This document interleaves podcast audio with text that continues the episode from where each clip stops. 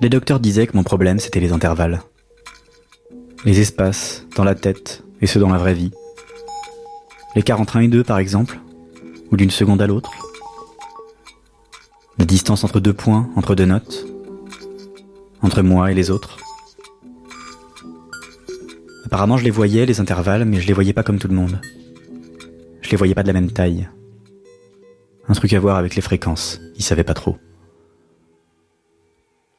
On avait mis du temps à se rendre compte de ce qui m'arrivait et ça avait éclairci quelques mystères sur mon enfance au passage. Mes dessins ressemblaient à rien.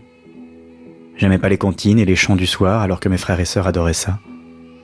Ils les connaissaient par cœur et moi j'arrivais jamais à chanter avec eux. J'arrivais pas à saisir les rythmes, les mélodies. C'était pas fait pour moi. Ça s'est corsé quand il a fallu apprendre à lire. J'y suis arrivé mais ça m'a pris un temps fou. Parce que je voyais pas que des lettres, des traits en noir sur du blanc ou ancrés sur un tableau. Je voyais des tas d'autres trucs, des couleurs surtout, mais parfois des odeurs. Il y en avait même qui avaient leur propre bande sonore. La lettre J brillait en violet et s'accompagnait de quelques sons un peu nasillards dans les aigus. Je peux pas vous expliquer ce que ça fait de voir un son. Ça serait comme vous expliquer ce que ça fait d'être moi, et il y a juste pas les mots. Comme expliquer le goût de l'eau à quelqu'un qui en a jamais goûté. M était fort, d'un gris bruyant et puissant, et il sentait le goudron humide. J'aimais beaucoup les sublimes Y, P, mais surtout A, ma préférée, d'un bleu pâle rassurant aux tonalités grimpantes. Tout de suite après, il y avait B, qui me dégoûtait un peu, avec de l'orange, du noir, et qui sonnait comme une sorte de grondement visqueux. Un docteur était venu me parler une fois pour me rassurer, me dire qu'il fallait pas que j'ai honte de voir le monde pas comme les autres. Que j'avais même un peu de chance. Que mon monde est tout aussi beau que le leur.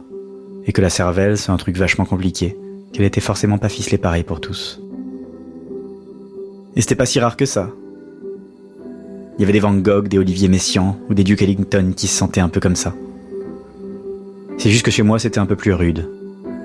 Parfois j'y voyais carrément rien. Mon champ de vision était presque monochrome, je voyais tout en teintes légèrement différentes de vert, par exemple.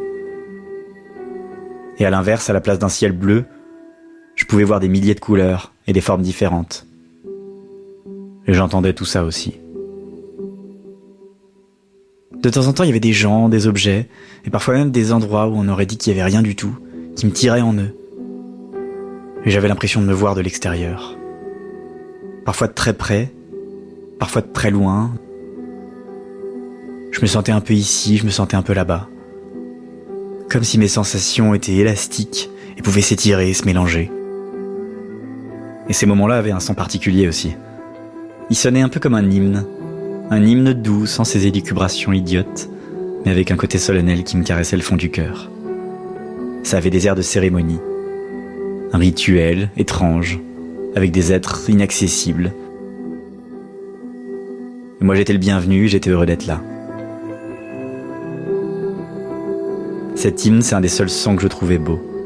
J'avais essayé de m'en approcher avec un piano, mais ça plaisait à personne. Et du coup, je gardais ce genre de choses pour moi. Mais par contre, j'intéressais vachement les blouses blanches, qui voulaient vraiment comprendre pourquoi ça clochait autant. Ils s'amusaient à me scanner dans tous les sens. Parfois juste comme ça, allongé, et d'autres fois ils me posaient des questions crétines, ou ils me faisaient lire et compter.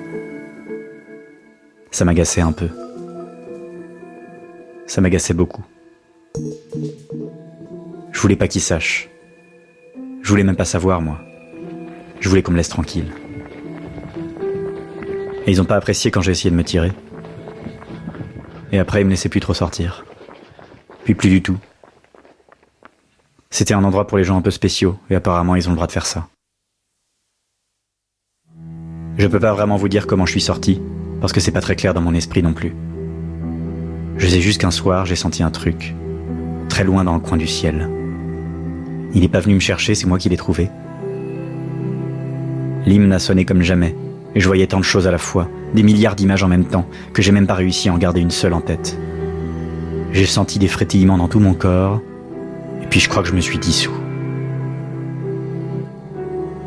Je suis pas resté longtemps, et je suis pas revenu depuis. Depuis que j'ai repris forme, je sais pas où, mais loin de tout ça. Dans ces vieilles montagnes où personne me pose de questions qui fâchent. J'aimerais vous dire comme c'est beau, mais je peux pas. Maintenant, je peux regarder chanter le ciel, écouter les montagnes et sentir le temps comme je veux.